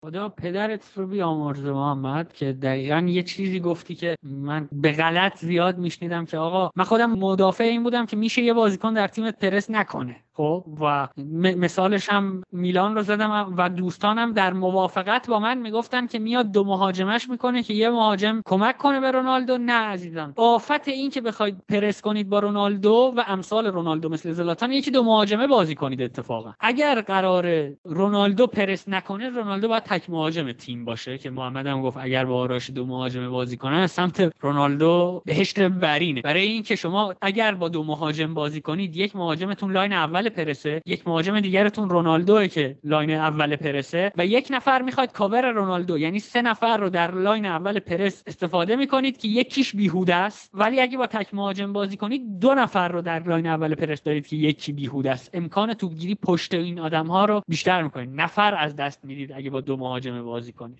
بعد یه نکته هم راجع میلان اگر مثال زدیم اگر با رونالدو دارید بازی می‌کنید چون که 11 12 کیلومتر نمیده و 10 کیلومتر میدوه. این یک الا دو کیلومتر کمتر رو این 5 تا بازیکن پشت سری باید جبران بکنه. یعنی فرض این که حالا فرض کنیم آقای گرین بودم بیاد بازی کنه پوگ با هم همزمان با رونالدو بازی کنه دیگه نمیشه. یعنی اگر رونالدو رو گذاشیم باقی دیگه به قول نوید بعد بشن سگ گله دیگه.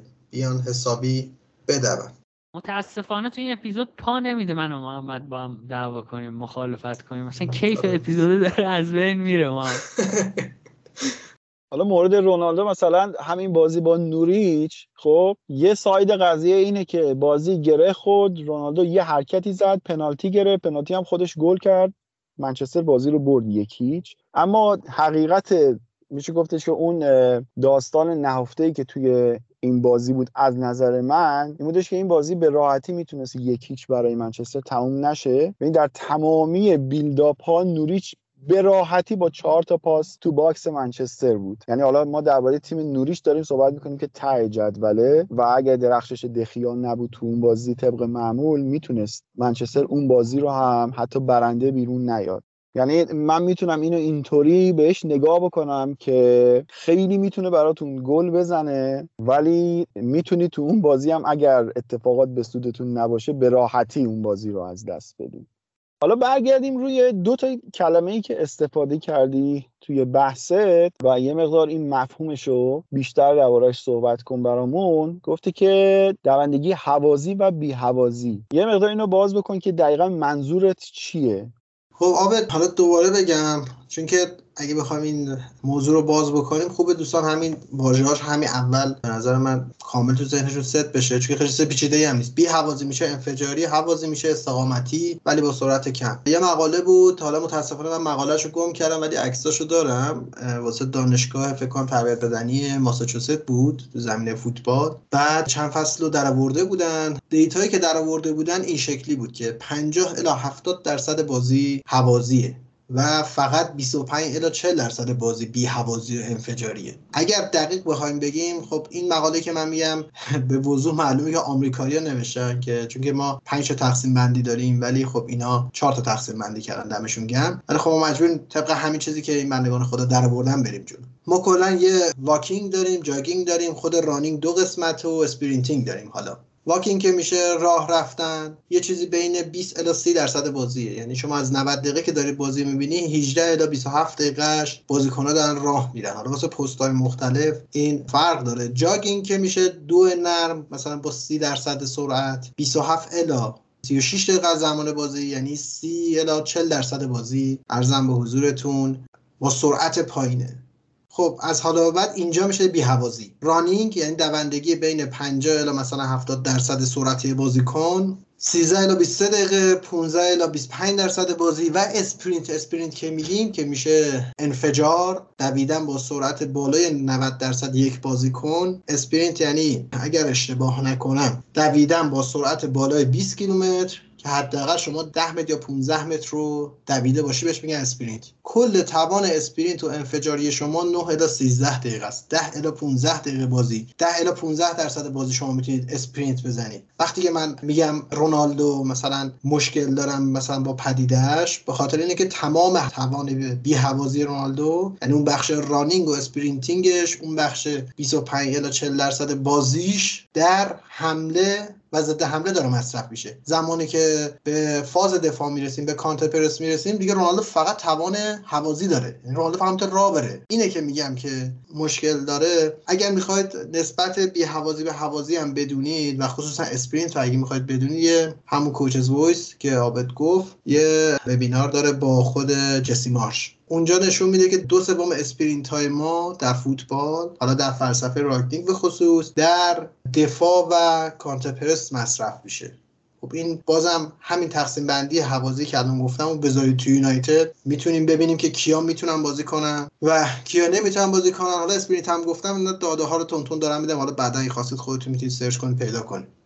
هر بازیکن هم به صورت میانگین 10 12 الی 25 تا sprint در هر بازی می‌تونه بزنه. ما کسایی داشتیم مثل لالانا توی همون فصل اول کلوپ فکر کنم 58 تا sprint هم توی بازی زد. ولی اون متر ما نیست. یه کسی هم داریم مثل پیرلو تو جام جهانی 2006 توی یک بازی یک دونه sprint هم نزد. این هم یه data ییه که ما داریم. خب تمام اینایی که گفتم و چیزایی که گفتم شما می‌تونید الان کاملا بدونید که متد بدنسازی رانگنیک چیه چه متد بدنسازی داره توانایی بازیکنها چی از نظر بدنی و چقدر زمان می‌بره و این تقسیم بندی هوازی و بی هوازی به چه شکله؟ محمد این تمرینات چطور تقسیم بندی میشه؟ حقیقتا برای من به شخصه وقتی حرف از بدنسازی میشه من بی اختیار یاد تپه های داوودیه میفتم دوره علی پروین. متد مدرن بدنسازی مثلا من حالا تیم خودمون لیورپول یعنی در دوره بدنسازی به اون شکل تمرینا رو که دنبال می‌کنی اکثرا توی سالن برگزار میشه. یعنی اونجوری نیستش که ببریم بیرون بازیکنان رو بدونیم. درست میگم؟ آره خدا خیرت بده. اون متد سال 1950 زمان پلینا هم اینجوری بود. چیکار می‌کردن؟ ببینید ما نه فقط در تکنولوژی در همه جا عقبیم. و اون متد قدرتی استقامتی واسه فوتبال درگیر بیشتر به درد کشتی می‌خوره به نظر من تا فوتبال. ولی الان میگم بستگی داره. اون سالانایی که میگی بستگی داره که اون مرحله کجای فصل باشیم چقدر بازیکن لحاظ توان قدرتی افت کرده چقدر بخوایم عضله بیاریم نسبت عضله نمی‌دونم به چربیشون چقدر باشه. ولی کلا شما وقتی چجوری بهتون میگم پترن و الگوی بازیتون مشخص باشه متد بازیتون هم کاملا مشخص شما وقتی چهار فاز بازی می‌کنید متد میشه short sprint و متمرکز روی توان بی هوازی اگه قرار مدل پپ بازی بکنید مدل پپ time زیادی از بازی توپ دستشه و زمانی هم که توپ داره اکثر بازیکنها دارن هوازی کار می‌کنن. درسته؟ پس متدش اون شکلی میشه. توان بی هوازی تیمای پپ کجا اختصاص داده میشه؟ توی فاز دفاع counter press. خیلی مشخصه. 60 دقیقه بازی مفید تیم پپ. 70 درصد بازی توپو داره. میشه چقدر؟ میشه زمانی که توپو نداره کلا 18 دقیقه قرار بود اون 18 دقیقه هم توان بی حوازشون میزن معادلش کاملا به نظر مشخصه. اینکه چه تامینه و چه شکلی هم فکر کنم خیلی تخصصی بشه و به درد همه نخوره. البته محمد به نظرم تصمیم خردمندانه یا چون فوتبال ایران هم کلا پنج دقیقه اکتیو داره از 90 دقیقه. شما جور بدن سازی می‌کنید تو پنج اون آمار اون آماری که گفتی من بگو. همین گفتی یه مربی. آره رسول خطیبی ادعا کرده یکی از بازیکناش تو بازی 14 و دو دهم کیلومتر دویده. خیلی عجیبه. به من اینو بگم به نظرم هر بازیکنی توی فوتبال ایران 14 و دو کیلومتر بدوه بعد بازی میمیره. نه این کل دوتا دبل پیوتش رو احتمالا گفته. جدی چون که دو تا رو هم بودن ها الان فورشا تو لیدز که خیلی بولد شده که مثلا آقا ترکونده یه 12 و 8 دویده یه 13 و 1 مثلا خود هندرسون با اون واژه ببخشید خرشوش ما میگیم بهشون آدم با اون قلب بزرگی که داره 11 کیلومتر داره میدوه. اینکه یه بازیکن توی لیگ ایران 14 کیلومتر بود دوه خیلی به نظر من. خیلی... آقا من میگم اگر یک بازیکن بدوه 14 و 2 کیلومتر یک بازیکن در لیگ ایران بدوه بعد بازی مرده. بعد بازی قطعا قلبش میپوکه. میگم حالا احتمالا از توی رخکن حساب کرده این جی پی که گذاشته گفته برو خرید بکن بیا. دو سه کیلومترش واسه اون بوده.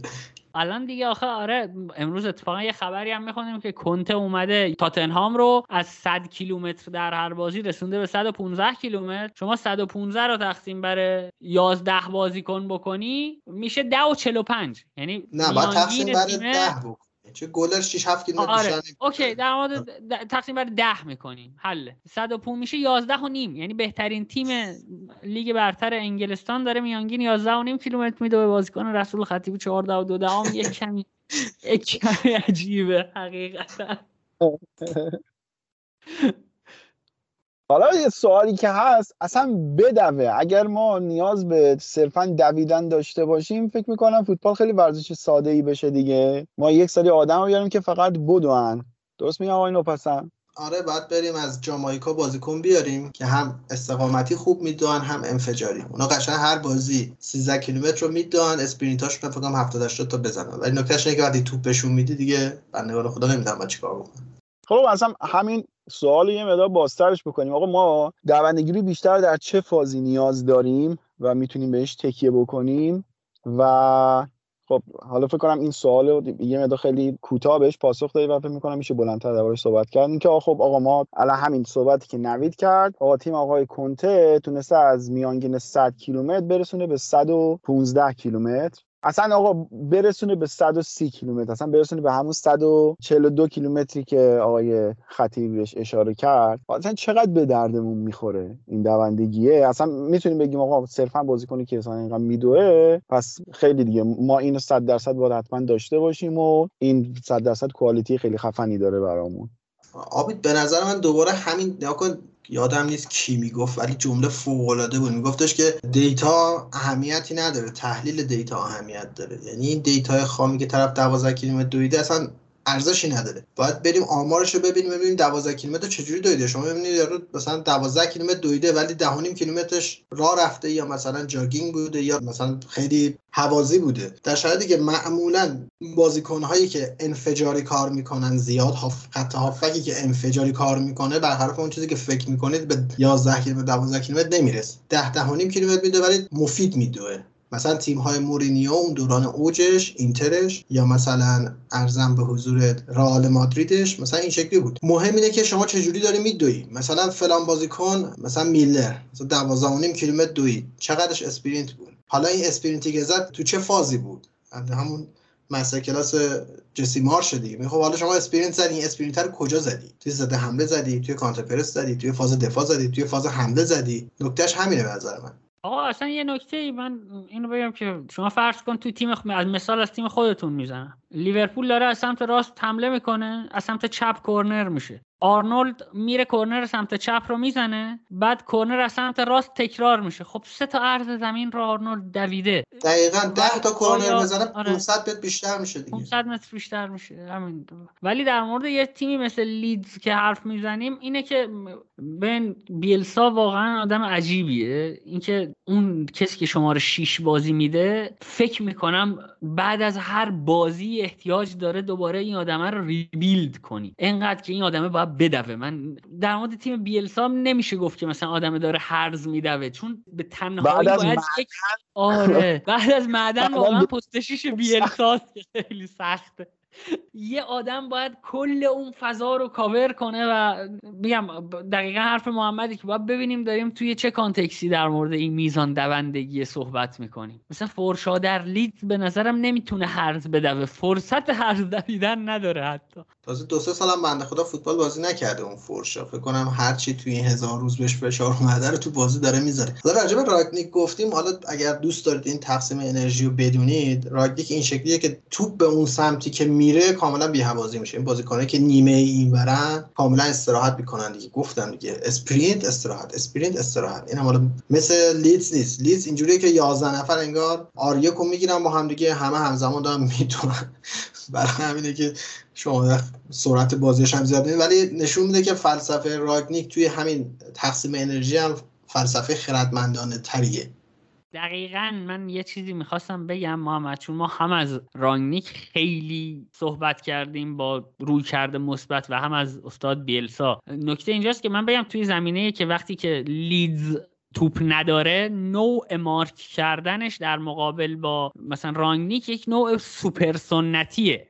من این رو بگم که یه موقع فکر نکنید که از این تعریف می‌کنیم از این هم تعریف می‌کنیم اینا خیلی شبیهن به نظر من در موقعی که توپ نداره یعنی پرس مبتنی بر من مارک بیلسا کاملا سنتی محسوب میشه در مقابل پرسی که رانگنیک داره. منتها خب هر دو آدم های تاثیرگذارین برسم به حرف اول عابد در اول اپیزود که ما پیشگو نیستیم. به آدم ها چند دسته هستن؟ من اینجا می‌خوام از خودمون دفاع کنم و تعریف کنم. یه سری آدم ها هستن که شجاعت این رو دارن در مورد اتفاقی که رخ نداده با توجه به داده صحبت کنن. اینکه ما فکر می‌کنیم قاعدتا باید اینطور بشود.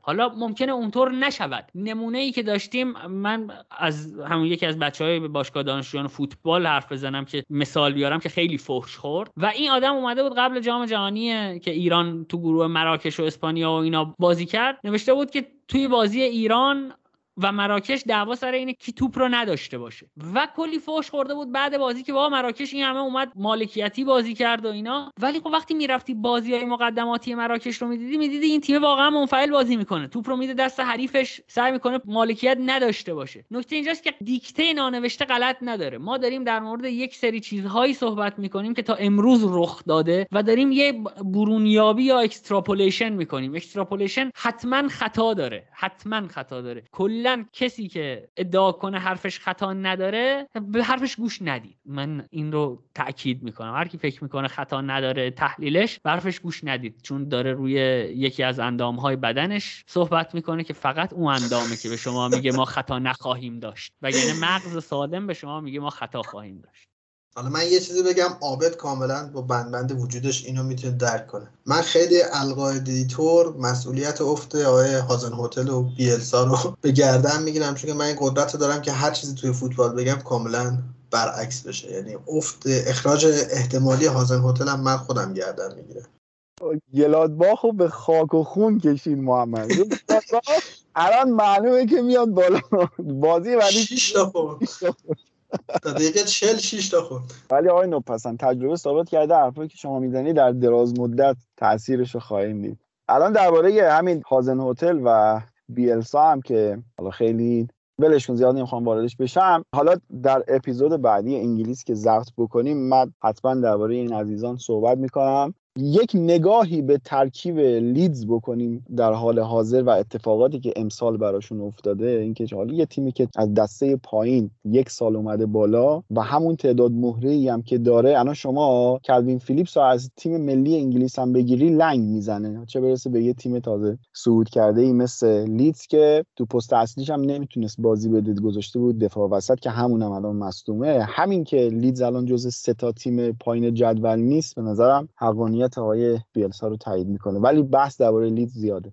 در مورد ساتمتون هم که من بگم مدیران ساتمتون فقط می‌تونن در یک جای دیگه مدیریت کنن و اونم شهر نو یعنی هیچ جای دیگه مدیرای ساتمتون با این خرد نمی‌تونن مدیریت کنن. یعنی شما نگاه کنید این تیم نسبت به فصل گذشتهش چه اتفاقی براش افتاده دیگه. یه دفاع داشته یه هافبک که وارد پراس بوده و یه اینگز. یعنی وستگارد اینگز و وارد پراس ستون فقرات این تیم بودن. وستگارد و اینگز رو فروختن.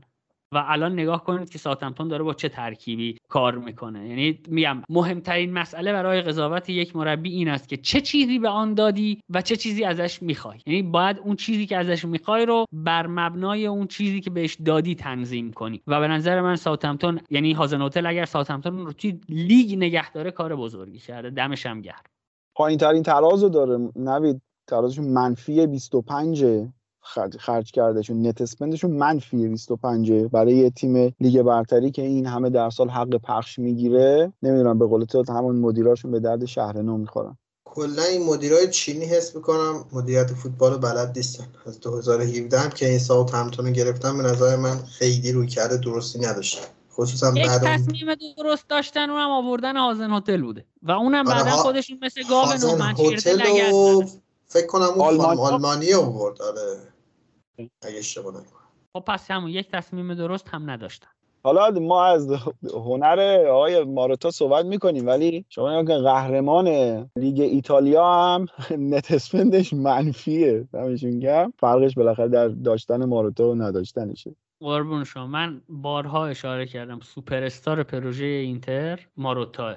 یعنی ممنونیم از باشگاه دوست و برادر یوونتوس که آقای ماروتا رو داد به ما. واقعا ماروتا یک case عجیبه در حوزه مدیریت ورزشی در ایتالیا. حالا من بیرون از ایتالیا رو خیلی اطلاعاتی ندارم در موردش که چجوریه ولی ماروتا در ایتالیا یک case عجیب و غریبه واقعا. دور شدیم از مسائل هم. ولی ببخشید. من, من یه سوال دیگه ازتون دارم و فکر می‌کنم که دیگه می‌تونیم اپیزود جمع بکنیم. اونم این که به نظرتون کدوم بازیکنها رو هیچ کاریش نمیشه کرد. یعنی آینده ای در دوران پسارانگی توی منچستر نمیشه براشون متصور شد. من خودم یه گزینه پوگبا رو فکر می‌کنم که دیگه نان نگوشیبل و داستانش با منچستر به انتها می‌رسه. ولی حقیقتا رو چند تا بازیکن شک دارم. می‌خوام اینم نظر شما چیه؟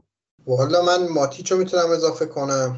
حالا فرد هم داره اوبر پرفورم می‌کنه اونم نمی‌تونم بگم فعلا زمان خوبی نیست واسه گفتنش. رونالدو هم میترسم بگم زمان بدیم ببینیم چی میشه. و خیلی بازیکنام حس می‌کنم روحیهشون با این قضیه نمی‌خونه. مثلا مثل گرین بود رش بردن نظر من. ولی کسایی که شکوفا میشن به نظر من سانچو قطعا شکوفا میشه مکتامینی جز ارکان تیم میشه از نظر من. واران هم به نظر من کاملا توی این قضیه پیشرفت می‌کنه و نمی‌بینم که لوکشا بخواد جای تیسو بگیره چون که سرعت خیلی خوبی نداره لوکشا. من لوکشا رو می‌خواستم اضافه بکنم.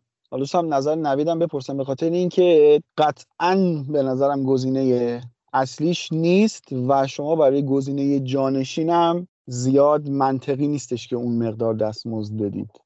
من سه نفر رو فکر می‌کنم که به صورت قطعی سه نفر که به خاطر رانگنیک کنار گذاشته میشن. یعنی مثلا ماتیچ ربطی نداره کی مربی تیم باشه. هر کی باشه باید بره. یعنی به نظر من اگر تیم قرار ریبیلدی صورت بگیره درش یه سری بازیکن ها هستن نه که به خاطر رانگنیک به خاطر خودشون باید برن. مثل مثلا ماتیچ. باید من بازیکن هایی که می‌تونن در تیم افراد دیگری آینده ای داشته باشن ولی در تیم رانگنیک خیر. پوگباس که به دلیل فوتباله من فکر می‌کنم نمی‌تونه بازی کنه. یعنی از نظر دعوایی نمی‌تونه با منتالی نمی‌تونه با رانگنیک کنار بیاد. یعنی این حرف رانگنیک که گفته بود من نمی‌خوام بازیکنی رو راضی کنم که توی تیمی مثل یونایتد بازی کنه. فکر کنم اشاره به پوگبا داشته باشه. یعنی چالش داره. ولی نوید همین پوگبا هم زیر نظر کنته دیدیم چجوری بازی می‌کرد توی یوونتوس. یا گفتم دشام. منتالیه. آره گفتم دعوا دارن با هم. انگار مثلا نمی‌سازن دیگه با. و دو تا فولبک شا و ونبیساکا به نظر من این دوتا هم نمی‌تونن. حالا من ونبیساکا رو فکر می‌کنم که بتونه یه کاریش بکنه در یه جاهایی ازش استفاده بکنه. میگم اینا یه مقدار داستان حقوقای هفتگی دارن دیگه. تو یعنی مثلا اینجور دستمزدا رو به کسایی میدی که مثلا فکر می‌کنی که حالا فصلی 38 تا بازی حداقل بالای 33 4 تا بازی برات می‌کنن دیگه. یه همچین دستمزدی میدی و اونقدر جالب نیستش که با یه همچین دستمزدی بذاری رو نیمکت. دیگه حالا یه جاهایی ازت استفاده می‌کنم. یعنی سیستم این شکلی نمیره جلو. من حقیقتش یه مقدار روی مگایر هم شک دارم. فکر می‌کنم که در انتهای قراردادش دیگه باش تمدید نشه یا مثلا یک فصل جلوترش فروش بره. نظرتون چیه نسبت به این قضیه؟ مدافع تایپ چیز نیست رانگنیک نیست. والا من که راجع به هری مگوایر نظر دادم حقیقتا دیگه دوست ندارم نظر بدم. یه اپیزود فکر کنم به اندازه کافی سیبل حملات بشم. دیگه سیبل حملات دیگه هری مگوایر واسه این اپیزود مدافع خوبیه. ایشالا بعدا سرش بشیم منم که به عنوان مدافع حقوق مگوایر شناخته میشم. من فکر کنم در کل مگوایر میمونه. توی تیم رانگنیک میمونه و مدافع خوبی هم هست. خیلی error داره. بازم میگم. مگوایر خیلی error داره. مگوایر مدافع top class ی نیست. به این دلیل ازش بدتون میاد که فکر می‌کنید مگوایر نسبت به قیمتش نمیارزه. که درست هم فکر می‌کنید. مگوایر نسبت به قیمتش نمیارزه. ولی مگوایر در قیمت گذاری خودش هیچ تأثیری نداشته. این ایرادیه که باید به بقیه بگیرید. و یعنی مگوایر به عنوان یک مدافع مدافع متوسطیه که برای منچستر هم به نظر من کارکردش مثبت آیا با هری مگوایر میشه مدرن بازی کرد یا نه؟ اینو جواب بله. بده. line بالا. می‌تونی باش بازی بکنی؟ 50 60 متر دروازه 50 60 نه 30 40 متر دروازه دور باشه. مگر اینکه بشه فرانکو بارسی که گفتش که مدافع باید باهوش باشه زودتر استارت بزنه. من اینو بگم که با هیچ مدافعی نمی‌تونی 60 متر بالاتر بازی کنی محمد. حالا خدا رو شکر. پرید دیگه. edit ش کردی که دیگه وقتی می‌خوام حمله کنم باید به همونجا صحبت که از دهنت پریده حمله کنم. نه نشد یه اپیزود بدون پشت گرفتن. نه با مگوایر نمیشه سی چهل متر بالاتر از خط دروازه بازی کرد. ولی مسئله اینه که به نظر من مگوایر رو می‌تونی با یک نفر دیگه یک بهبودی ببخشی وضعیت خط دفاعت رو در کنار مگوایر. یعنی یک مدافع خردمندتر که الان واران رو دارن. اولویت نمی‌بینم تغییر دادن مگوایر رو. به نظر من منچستر اولویت های بزرگتری برای تغییر دادن داره. و اگر قرار باشه پول رو بدون حساب و کتاب خرج نکنه یعنی ریخت و پاش نکنه مگوایر رو میشه به اون سبکی که عابد گفت تغییر داد. یا یک فصل قبل پایان قراردادش بفروشنش یا اینکه قراردادش تموم شد بره دیگه. اولویت نیست. اولویت منچستر اینه که شماره 6 یه فکری به حال شماره 6 کنه. اگه قرار دابل پیوت بازی می‌کنه یک زوج 6 و 8 خوب طراحی کنه. هم منچستر چالشش وسط زمینه به نظر من و یک مهاجم. حالا مگوایر سطح قابل قبولی داره که نخوایم الان تغییرش بدیم. حالا درباره مهاجم الان یه صحبتهایی هستش که کاوانی خب دقایق خیلی کمی بهش بازی می‌رسه تمایل داره که از باشگاه بره و اگه بره من به نظرم خیلی حیف میشه. کاوانی فوق العاده بوده تو این مدتی که برای منچستر بازی کرده. درباره رونالدو هم خب قراردادش که دو ساله است و من حقیقتا حدسم این شکلیه که اگر امسال منچستر نتونه سهمیه Champions League بگیره من فکر می‌کنم که رونالدو منچستر رو ترک کنه. این حدسم اینجوریه. برای زوج خط دفاعی هم به نظرتون احتمال اینکه لیندلوف و واران رو کنار هم ببینیم یه مقدار بیشتر نیست؟ تا مگایر و واران چه شکلی میشه اصلا اگه لیندلوف و واران کنار هم باشن محمد؟ فوتبالی آبد این بهتره چون اون پاس بهتری میده اون خیلی سرعتی تر و فیزیکی تر و بازیکنتره ولی خیلی دیگه شهامت زیادی می‌خواد و حتی خود عدم خرد می‌خواد که بیا دیگه هری مگور بذاری کنار رو نمی‌دونم رونالدو رو بیا اوف کنی اون یکی رو سیخونک بزنی. حس کنم خیلی خردمندتر از این حرف که بخواد همین اول کار با همه سرشاخ باشه. با این توصیف که مربی لانگ هم نیست مربی طولانی مدت هم تو تیم نیست که بدونیم که حالا مثلا چهار سال وقت داره تیمو بسازه. یه سوال آخرم ازت بپرسم. می‌تونیم انتظار داشته باشیم که منچستر رو در نسخه موقتش compact تر ببینیم؟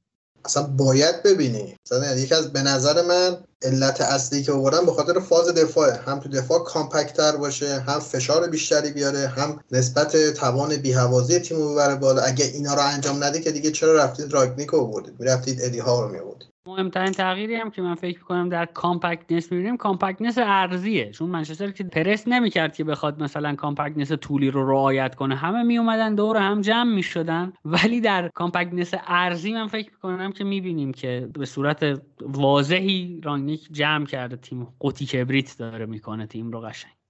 خیلی ممنون بچه ها دمتون گرم. مرسی از شما هم که تا اینجا تحمل کردید شنیدید و امیدواریم که از اپیزود لذت هم برده باشید. ما همچنان این بحثای پلاسمون سر جای خودش هست. مطمئنا حالا روی روال منظمتری هم خواهیم افتاد و سعی می‌کنیم که بین اپیزود فاصله زیادی نیفته و سر تایمی که مشخصه بتونیم منتشر بکنیم اپیزودا رو. تشکر می‌کنیم. خیلی خیلی مواظب خودتون باشین. اون حرفای همیشگی نوید رو من از اونجا کپی می‌کنم و اینجا پیست می‌کنم که اگر از محتوای کار ما خوشتون میاد و فکر می‌کنین که دوستانی دارید که به این محتوا علاقه مندن خیلی ممنون میشیم که ما رو به اونها معرفی بکنین. ما اسپانسری نداریم و راه بزرگ شدن خانواده ما این همین معرفی سینه به سینه است. ممنون که این کار رو برای ما انجام می‌دید. خیلی خیلی ممنونی که بهمون feedback میدین feedback ها ما تمام پیاماتون رو می‌خونیم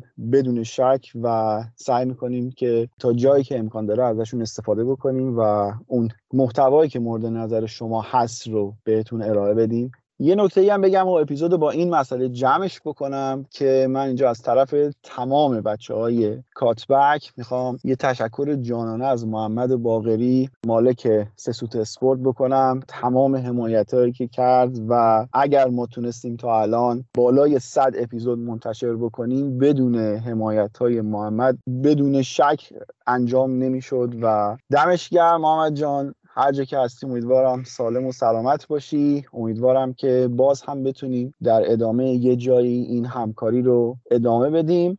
خیلی ممنون از شما. مواظب خودتون باشین. خداحافظ. Life has